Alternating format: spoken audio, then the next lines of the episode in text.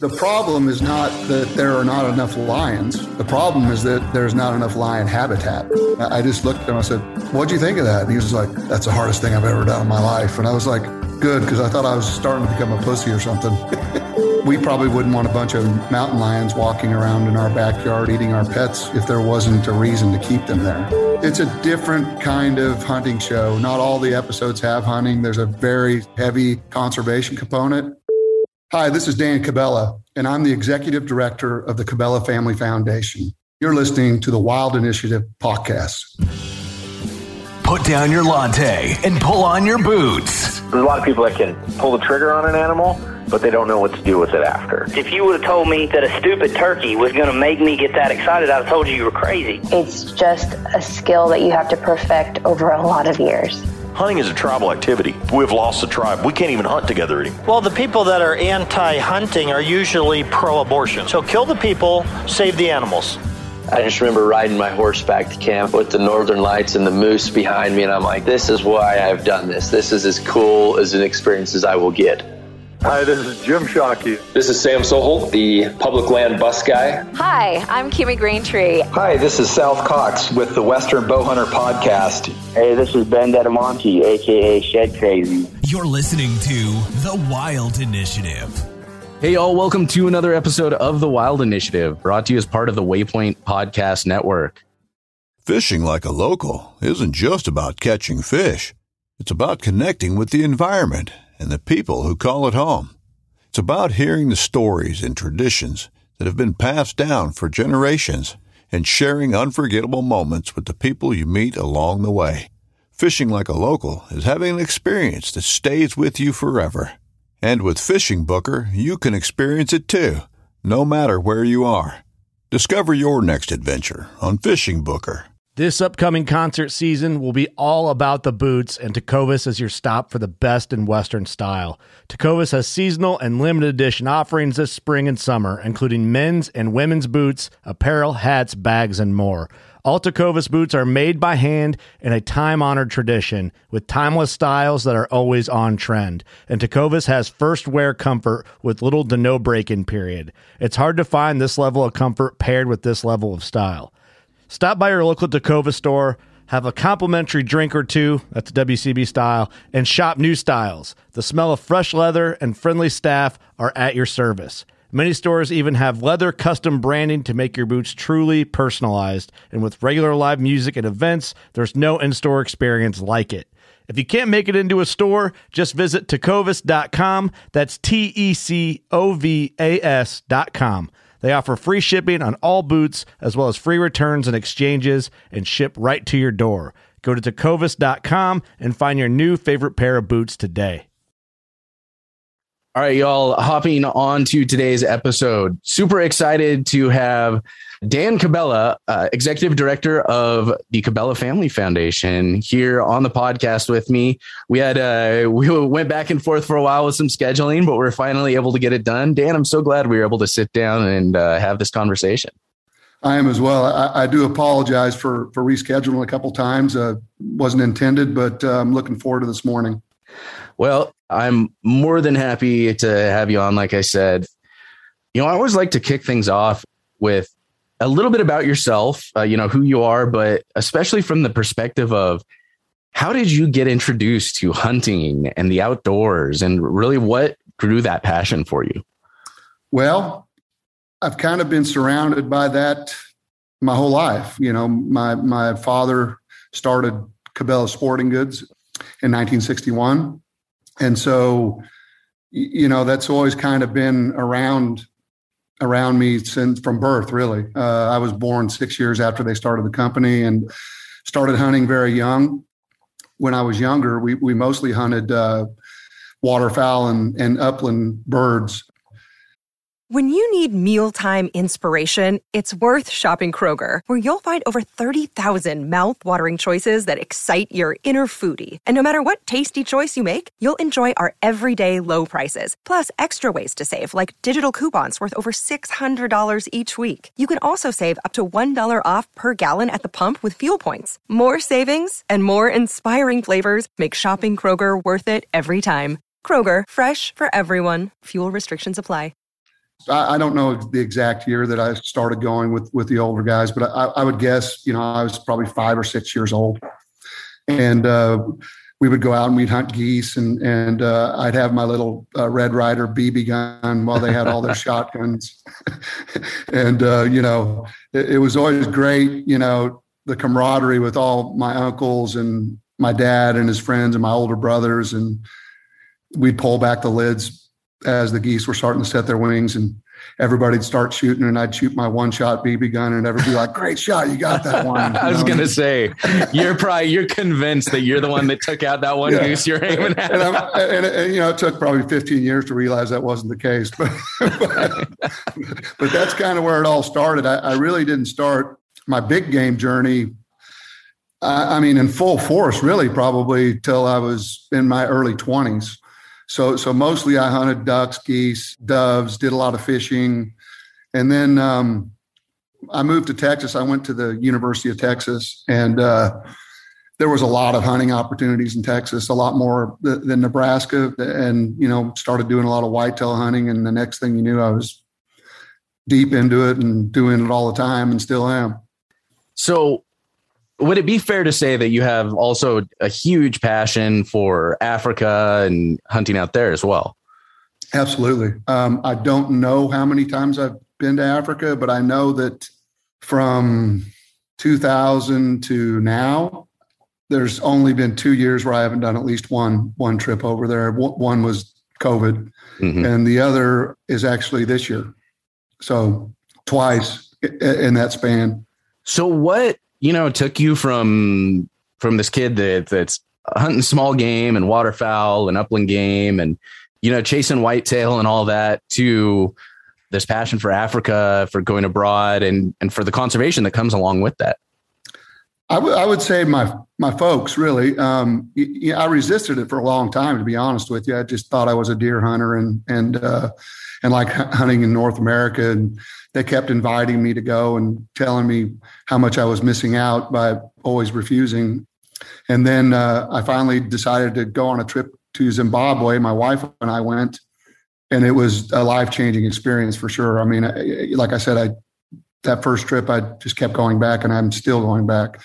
It's it's an incredible place. It's it's different. You know, every every country is a little different, but when I think of hunting over there, you know, people always ask, you know, what is your favorite hunt that you've ever done? Well, I can't really answer that. I, mean, I would say I've had favorite moments.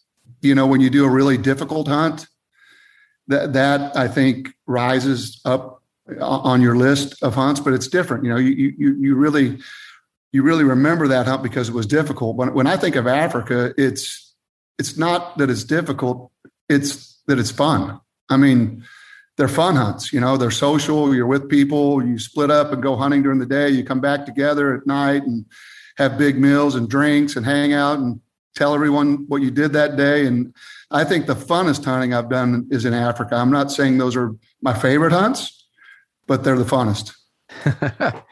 you know, I really get that, and it's I've I've never I've never been to Africa, that's that's not my passion. And what I would love to go out and one of these days I know I will. But you know, my passion's always been the North American big game. That's just what I'm obsessed with and where I want to hunt. But it wasn't until I went down. It was actually in Texas. I went down to uh, Tim Fallon invited me out to FTW, and I went down, and he kind of gives you the full kind of like African hunting lodge experience when you're down there. And you know, like you said, you all go out and you do some hunting, you know, with your here their guides, uh, the, you know, they're your PHs out in out in Africa, and and you come back and you have you know you have some drinks and you sit around and you talk about what you did during the day and you laugh and you have a great time. And then you go out and do it again the next day. And I was like I I get it now like I I I mean, it's only a small sliver, I'm sure, of what it's what it's actually like out there. But I'm like, I get this experience, and I've I've always been the type of person where I I want to have all the hunting experiences I can. I don't care again, like if it's archery hunting, you know, running elk in the in the mountains by myself, or if it's going down, yeah, to a high fence ranch in Texas and getting a chance to have this cool other experience. I want to have as many hunting experiences as possible. I would totally agree with that, and I think we're we have a lot in common there. I, I feel the same way. I uh, one thing also I think that you know I'm, I'm going on a Dall sheep here hunt here in, in, a few weeks, and you know that's basically going to be me and one guy, you know, for ten to twelve days, which is cool, and and it's somebody I know, so it's going to be great. But in in Africa, you know, sometimes we'll bring 20, 30 people, you know, so it's a totally different deal. It, you know, it's much more social. You've got, you know, usually with our family, there's sometimes three generations of people present and it's, and, and it's really a lot of fun and you, you, get to spend quality time when you're hunting and even when you're not hunting. So, uh, you know, I kind of cherish those moments. You know, that's, uh, it, that's such a huge thing getting getting to have all those generations together and and hunting together and that community and keeping the family together in that way that's that's really really exciting um so you know not only is it the the hunting in africa but you do a lot for and and i shouldn't say i shouldn't say this as if they're separate things but because they're so inextricably intertwined is the idea of conservation in Africa and how it ties back in hunting and how that that all relates. You do a whole lot. The Cabela Family Foundation does a whole lot for conservation out in Africa.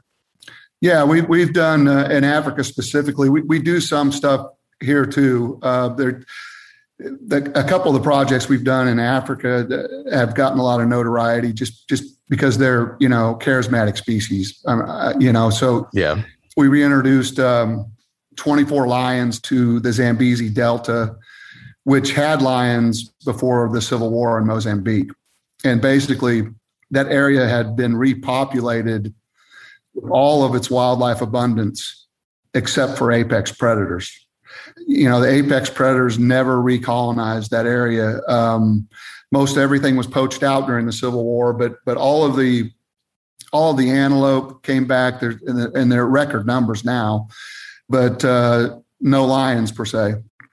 So we decided, you know, there was two million acres there. We wanted to try to restore it to the way that it, that it was and the way that it should be. So in 2018, we sourced 24 lions out of South Africa, different different reserves, and and uh, got the permits and loaded them on planes and got through customs and flew them into Coutada 11, and and we put them in bomas, which are kind of holding fenced in areas. Uh, that were separated so they could all get to know each other through the fence. Kept them in there for a month or so, and then uh, let them out. And there's about 75 lions there now. So so they've done very well. So uh, have they you seen an effect on the rest of the fauna in the area other than because obviously there's been plenty of growth in with the lions. Have you seen any other changes in the area with the rest of the animals, anything like that? Not not really as of yet. They, they seem to be preying primarily on uh, reed buck and warthog they do occasionally take down Cape buffalo and, and water buck and things like that as well. But there are so many reed buck and, and uh, warthogs in that area that, that there hasn't been anything, any kind of decline noticed. Now, you know, as that population grows, you know, that's something that's going to have to be reassessed over time. Yeah. I, I guess, you know, in a perfect world, uh, you, you know, there will be enough of them there at some point that, uh, that you know some will have to be taken out because of because there's too many you know and and then and if they, and when we get to that point that you know then the funding no longer has to come from the Cabela Family Foundation uh, then it's self-funding I think that that's when you know you've really had success well I mean that's that's kind of the like you said that's when you know you've had success that's the eventual goal to where you can implement hunting or other other resources to then help fund that. So, like you said, it becomes self sustaining. I think it's important to note that's one of the reasons why hunting and conservation in a lot of these places are so inextricably linked. It's the idea of creating that value for the wildlife where it becomes self sustaining uh, rather than, I don't want to say a burden, but a drain on existing resources. Yeah, I mean, I mean, the the problem is not that there are not enough lions. The problem is that there's not enough lion habitat, and so with two million acres, I mean, that's a vast piece of land, and you don't have to agree with hunting, but where else are you going to find vast spaces like that that are functioning ecosystems where you know the community is benefiting the outfitter is benefiting the wildlife is benefiting so it makes sense to keep it? I mean it, it, and that you know that's not just africa. I mean that's that's north america that's asia that's everywhere. They mm-hmm. they they do it differently but it's still vast areas that that use hunting and conservation to keep them intact and it's I, I was just reading uh it it just popped up earlier this morning and I I meant to save it, but I accidentally closed out the window. But I was just reading an article, pretty sure it was a recent article about um to some extent just the opposite happening, where the you know, there's the idea of social carrying capacity versus environmental carrying capacity. There's how much how many animals the land can can support versus how many animals the people can socially stand having around before they become a nuisance and a problem. And the social carrying capacity was pretty low for this area because the local communities and tribes, these lions were becoming a nuisance. And I think the the government ended up having to kill for these lions. They gave them to the tribe. The tribe ate the lions, but it's it's the idea of those lions didn't have value otherwise because they they couldn't be hunted so there's there was no value. They were a nuisance at that point. So they got killed off, you know, because there's no habitat for them. They were a problem. Hunting adds so much value and it gives a reason to have this habitat, these wide open spaces as well. Yeah. I mean, I mean and, and, and if the community benefits from the wildlife, uh, then the wildlife will continue to exist. I mean, I mean, you know, we probably wouldn't want a bunch of mountain lions walking around in our backyard eating our pets and things if if there wasn't a reason to keep them there. You, you know, it, it's uh, it's pretty simple actually. I, I mean, there has to be a benefit, especially in marginal lands, to the people that live there. Other, otherwise, they're going to kill it or they're going to eat it. That, that that's how they will get the value out of it. Uh, but but if you if you make it an impact on them and they have you know some sense of ownership in the whole thing then that wildlife will, will flourish. And and I, and I think that that model can be applied in a lot of places. And it in the places it has been applied it's clearly shows results. You know you compare it to a lot of these places where it's very similar to the the North American model where hunting the money from these hunts goes back into conservation and and protecting habitat it, it, uh, into those local communities as well, turning those people that may be poaching those animals to put food on their plates or or clear out habitat so they can farm there, turns those same people into advocates for that wildlife and protectors of it. And you see those results across several several countries in Africa, here in North America, uh, in a lot of places with similar similar systems. And then you see countries just a few hundred miles away that should, in theory, have this same amount of wildlife, but they've banned hunting and they protect these species. And there's almost no wildlife outside of those preserves. It's just all right. decimated. No, that's true.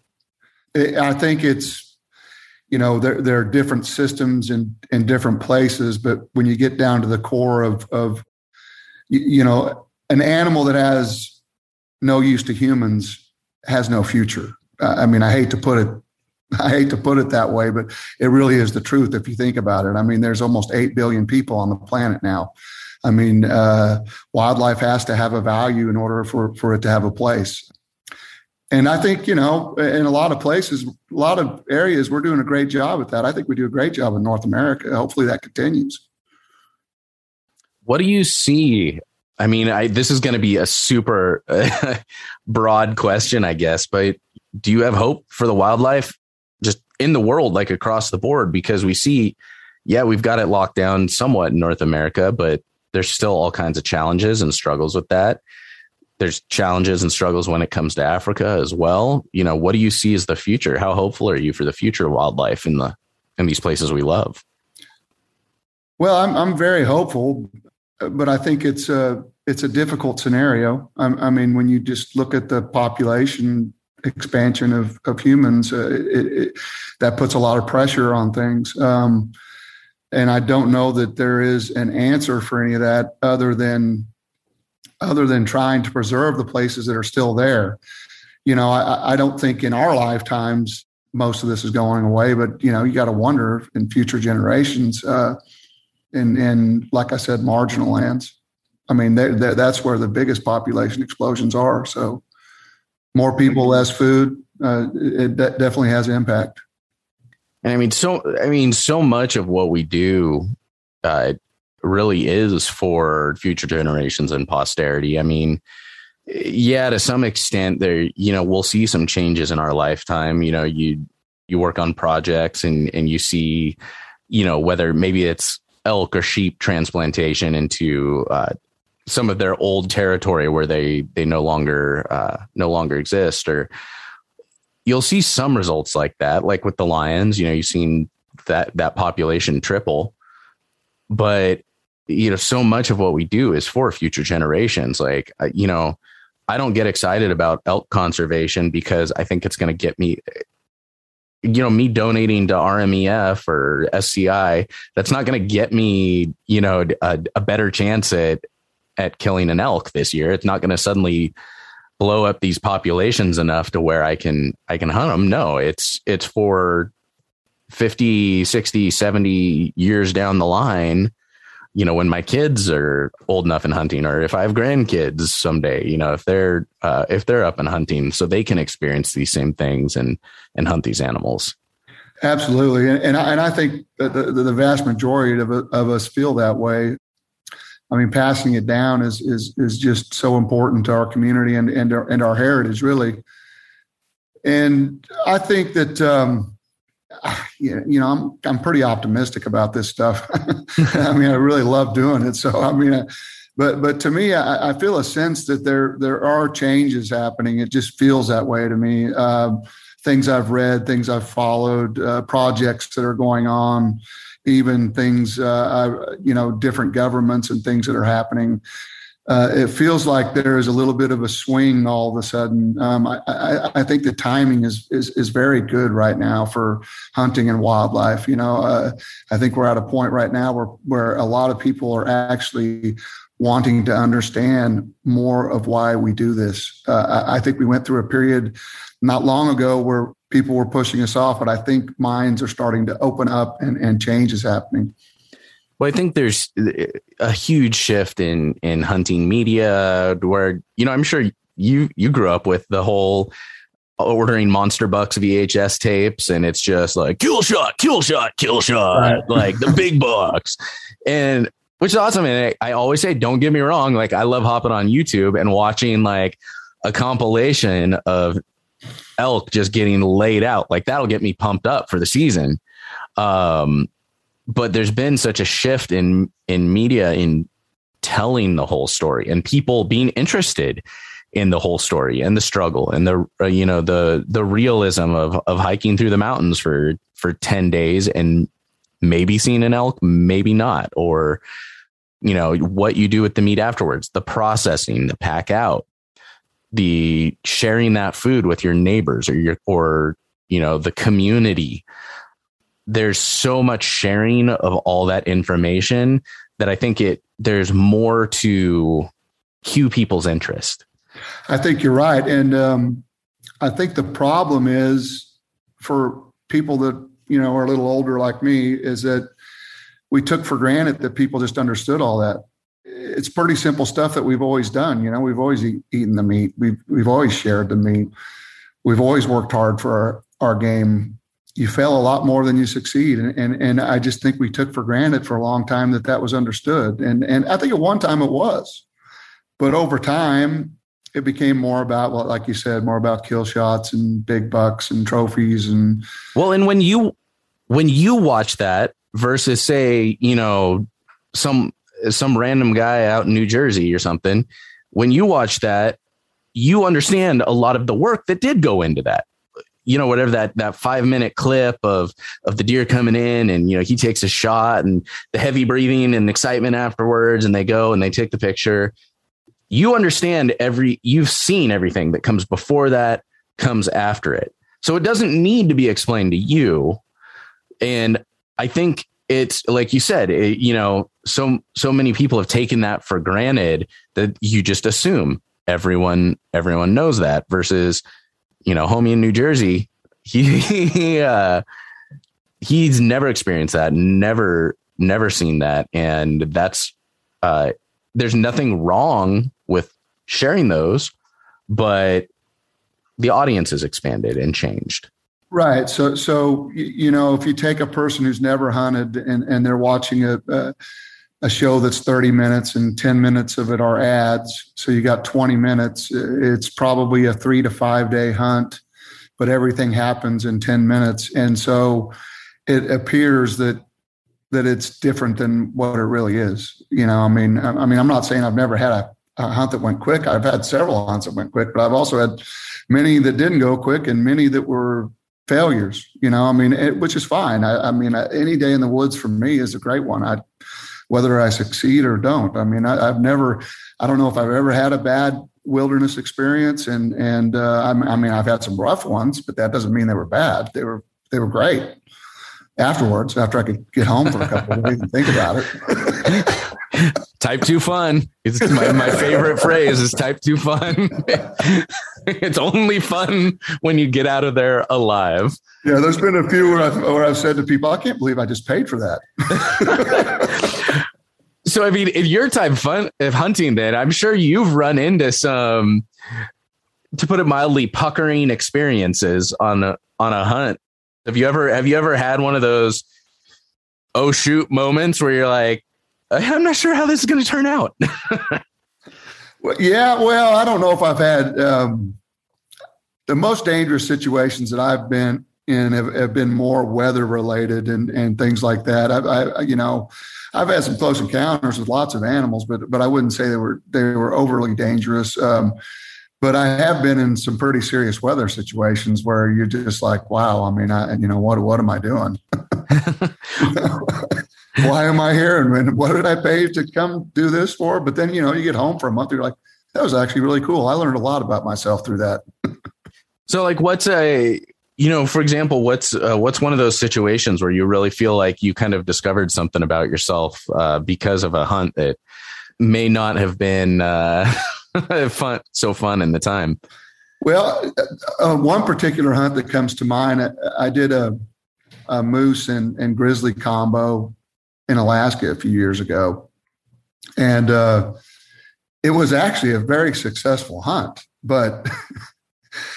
most of the time we didn't hunt because the weather was just, I mean, brutal. I, you know, wind blowing 80 miles an hour. And I think there was one period where, you know, we, we, we maybe came out of our tents uh, once to eat for per day for like three days because it was just so brutal. You couldn't even Jeez. come out. Everything's floating in the tent and you know, you're hanging stuff up wherever you can. The funniest thing about it now, at the time, it wasn't very funny, but but uh, I, I brought these. Um, it was freezing, and and and we were totally wet. Everything was wet. Uh, in that kind of environment, I don't think there's anything made where you don't get wet. So everything you had was wet. Um, but I had this one pair of slippers that I brought, and I kept them in a Ziploc bag and my feet were were purple. I mean, I was freezing, and and and uh, but I had this one little Coleman heater, and I was in the tent one night, and the wind's blowing like crazy, and I had a book that I was reading for like the fourth time. My feet were freezing, so I put put my feet up by that Coleman heater, and I was reading my book, and all of a sudden I smelt something. I looked up, uh-huh. and the soles of those slippers were burning, and so I remember taking them off, and I, you know, I'm in there by myself, and I'm trying to push the rubber back together. I'm in this moment of the only dry thing I have, I've trashed, and it was, uh, yeah. So that, so that was a brutal hunt, but we did, you know, shot a booner moose early in the hunt. but I think day two, uh, before the weather hit. The weather actually hit as we were skinning and quartering it. Oh. Um, and then that was from then that was brutal. You know, taking the moose back to camp, and you know, I fell in a river at one point, and so then I was even more wet. Uh, I thought I could jump it, but my jumping skills weren't that good. So, you know, I, I I don't care how good of a jumper you are. After you're packing it, when you're packing out an animal and you're tired, you need to have the amount you like. there's just no way. There's no no creek that is safe. I don't care if it's a little little trickle. You're falling in that if you try jump. I mean, it's just a guarantee when you when you're packing out an animal. Yeah, but I, w- I would say that was, and I, and I remember I, my brother went on that hunt. We didn't hunt together. We were split into different spike camps. But but uh, when we got back to Bethel, he walked in. Uh, I I got back a day before he did, and he walked in and he looked like death. Uh, and I'm sure that's what I looked like too when I came out. And I, and I just looked at him. I said, "What'd you think of that?" And he was like, "That's the hardest thing I've ever done in my life." And I was like good because I thought I was starting to become a pussy or something. I mean, it's you know, it's one of those fun fun things that I've, I've talked about before. You never know what you're capable of until you hit your top limit. Like, and I I've I've started getting better about saying that's the hardest thing I've done yet. You know, or that's the most difficult thing I've done so far because you know there's always something else to try there's always a new adventure right right right and, i don't know how it is with you but with me uh, on, on, a, on a trip like the one i just talked about it's the mental exhaustion. It's not the physical. It's the it's the mental exhaustion. But but i mean that's really you know that's a great experience it was a great experience for me. It's a great experience for anyone to have to go through and, and deal with, with those trials and and come out and then reflect on it and think about all the conversations you had in yourself in your head when you were sitting in a tent by yourself for three days and not talking to anyone. Um, I mean, I think I think uh, as a hunter, we we learn a lot in those situations. I mean, uh, uh, a lot internally, you know, about about us. Um, at least I do. Well, I mean, think how much that affects Ed, and can improve the rest of your life.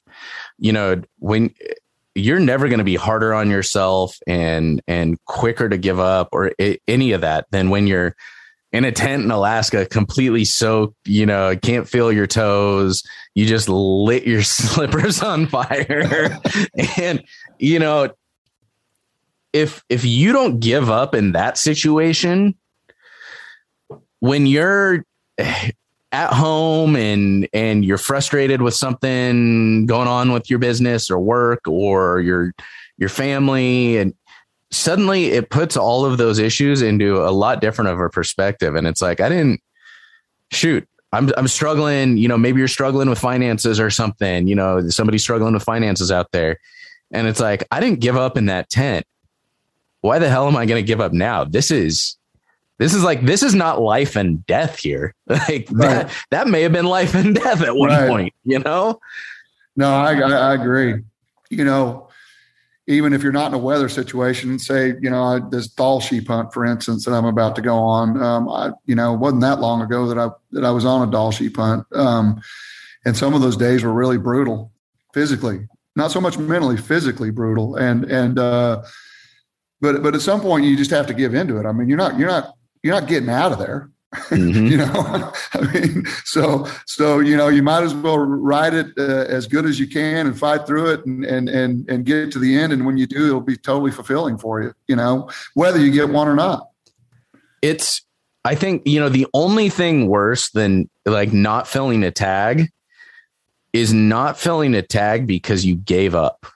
Right. Like if you I mean, I hate using this phrase because it's so cliche. You know, if you leave it all on the mountain, uh, um, but like if you genuinely do, you leave it all out there. If you just, I mean, hammer yourself into the dirt trying to going after this thing, and you don't fill that tag, you can wa- still walk away with pride, being like, I achieved something because you did. You know, you killed it out there.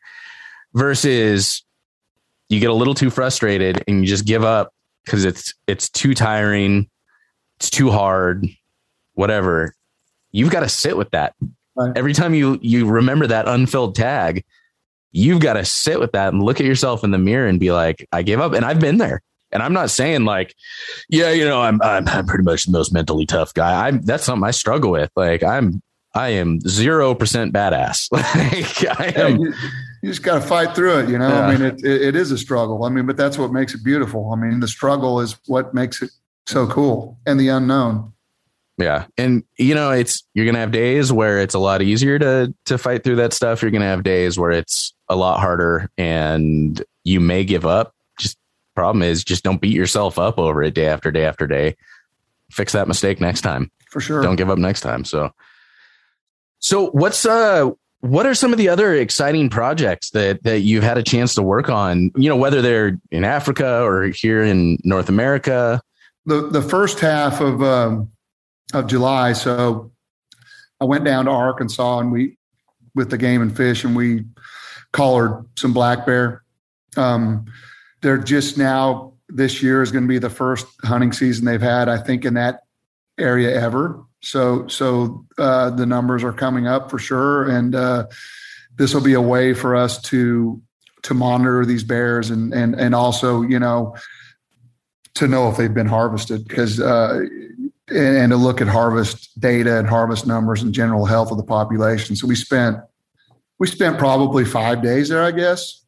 And you know, I've we raise exotics in Texas, so so I've done a good bit of darting, uh, and and also you know with the lions, obviously in the cheetahs, we we we did some darting as well. But but I've never darted a bear, and I've never been a part a part of that process, and and so that was all kind of a new experience to me, and it was it was pretty cool. They do it a lot differently than than we do uh, for good reasons. And and uh, so, what was the process with that out there? Well, they use these um, these heavy gauge snares, but they're totally safe. So they don't they don't damage the bear at all because they're not a thin wire snare; they're a heavy gauge. Mm-hmm. And they put out baits, and then there's game cameras on all the baits. And uh, you know, when one gets caught, you immediately go out there and knock it down. And, and if it's a female, you put a collar on. And if it's a male, you uh, ear tag it and let it go. Okay. And so what have you seen? Uh, that was beginning of June, you said? No, beginning of July, just a couple of weeks ago. Oh, okay. Okay. So yeah, so this is brand new and they're opening up that first season. So you're going to be probably seeing some stuff, yeah. some stuff moving around, some stuff happening. And then seeing the data long term, we'll follow up with that just, just, just to see what's going on. Um, and then immediately after that, we went to Florida, and it wasn't really so much an initiative like with the Bears or the Lions, but it was more of a uh, just looking at alligator conservation and uh, how through tourism and uh, meat production and hunting, an animal that was put on the endangered species list in the 1960s is now at historic abundance again. So that was pretty eye opening. We spent probably three or four days down there doing that. We we collected. Uh, we did egg collection and egg distribution to the farms, and took a look at, you know, some of the tourism and and and hunted hunted an alligator as well. You know, and and actually that will be one of the hard truths episodes for season two. That's one thing I never realized alligators were put on the endangered species list. That was one that I never had any idea. Yeah, that was in the 60s. Um, and it's a little controversial depending on who you talk to. Some people don't think that they were ever should have been put on, but but I think it's a remarkable story because they weren't on there very long and they they took them off. They don't normally take animals off once they get on there. So uh, the alligator is is a huge success story, and and you know it's it's definitely a North America icon but it was pretty cool. I learned a lot, you know, a, a, lot that I didn't know. I'd never done egg collecting. I mean, that was pretty interesting going out in those airboats and we'd have choppers flying from the sky and they'd identify nests and then you'd have to go into them. And sometimes the, the mom alligator wasn't very happy that you were there. And, you know, I, I can't imagine that's uh the easiest experience when uh, mom alligator when you're trying to steal mom alligator's eggs. No, no, and, and, on quite a few of those nests, I was the one holding the pole, so you know I had to try to keep her at bay. And sometimes you don't see them coming because it's pretty thick, and mm-hmm. they hide pretty well in the water. Oof. Yeesh. That's one. That's one thing I need to. I need to get out there. I want to do an alligator hunt. That's one of my one of my bucket list ones for sure. I gotta. I gotta take a trip out, get myself an Osceola and an alligator, and and do the do the Florida thing for sure. Yeah, that, yeah. I've, I've I've done the Osceola too. That was that was a lot of fun as well. So, um, you kind of just mentioned it. Hard truths. You know, kind of what's uh what's coming up. What should people keep an eye out for? Well, the series is, going to launch on uh, August 20th, and it, it is going to be on a major network. I cannot divulge that information because it's supposed to be timed at the beginning of August. But it's it's a different kind of hunting show. Not all the episodes have hunting. There's a very uh, heavy conservation component. I mean, I would say that you know they're, they're 30 minute shows, and the actual hunt in one of those episodes might take three to four minutes. And then the rest of it is more about everything from why the species is important and, and what it means from, from meat production to, you know, reintroducing lions and, and cheetahs and, and moving sheep. And, you know, so they've, they've all kind of got this conservation component. And then, and then many of them have a hunt as well, because that's part of the conservation story too. That's awesome. And uh, so we can't we can't talk about what network it's going to come on, but what's the date it's coming out again? August twentieth. Will it will it be announced on socials? Everything. Where should where should people keep an eye out for that? Yeah, we'll we'll announce it on social. There will be traditional press release as well, and the network will be doing uh, some promotion. So uh, we, we are very hopeful that it that it's a success. I think it once again. I think the timing is good. I, th- I think this is the kind of thing that, that, a lot of people who don't know what we're about are, are trying to learn. And I think uh, we have put a lot of effort into showing that in, in this series. That's awesome. So, you know, I think a lot of the times people ask, uh, you know, okay, how can I get involved in conservation? You know, and, I think the the easy token response is to be like, well, join conservation organizations. You know, become a member, donate, kind of get involved that way. And I think it's an easy token answer to say that for a lot of people. But say somebody wanted to really get involved in a more hands on way, conservation here in North America, conservation in Africa, get involved in some of these projects. What's a what's a good way to really more tangibly get involved? Well, uh, on, on a local level, I would say that it would be, you know, you could volunteer. I mean, there, you know, there's lots of, you know, in Texas, there's lots of whitetail capture and things like that. There's tons of exotic capture. I mean, uh, which you know, it's not a North America animal, but it's still uh, you know a, a great ex- experience to be involved in. Um, I think on those levels, or or even if you want to break it down even further, I mean, you know, for for younger people, you know, getting 4-H or or, or join, uh, you know, the the Boy Scouts. Uh, different wilderness conservation based programs. I, I, do think there is value to getting into organizations. It's just an indirect value. You know, you, you don't necessarily feel that.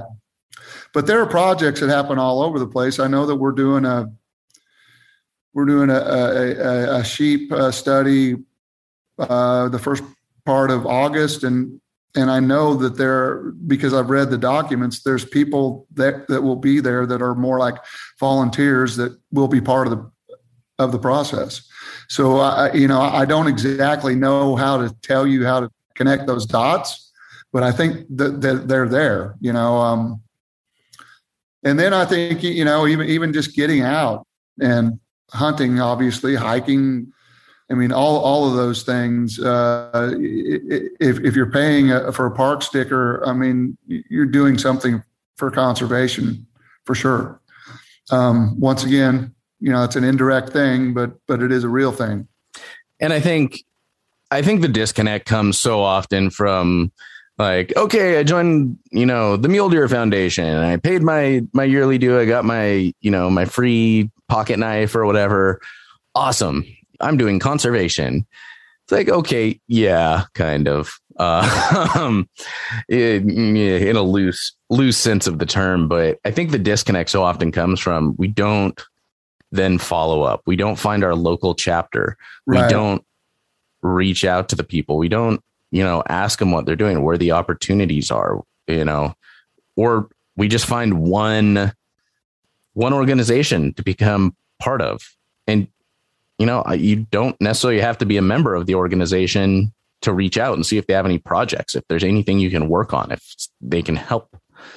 Right. And um, I think if you're active also in those with those groups, you know, not not don't just become a member, you know, act, become active in it because if you're active and you're engaging with other like-minded people, whether you serve on a committee or a board or whatever that might be, opportunities will come up just just through networking. Mm-hmm. I mean, there's a lot of that that happens, a ton.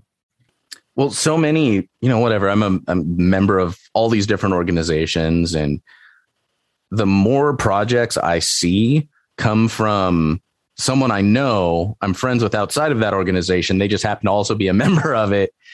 And they're the one posting about it. Like I see that more often. I hear about it more from friends where, you know, say this one group is doing a fence cleanup on some public land or something like that. And it's I never see. It's not like I get an email from that group. I maybe I do, and it just gets buried. That's probably more likely the case. But I see that from my friend, and I also know if my friend is posting about it, I trust that person. I know it's going to be something more valuable and worth worth my time if they're advocating for it. It, it kind of comes pre-approved almost, if you will. So I think you're right. Making making those connections and networking just with like-minded people that are con- have a passion for conservation is huge.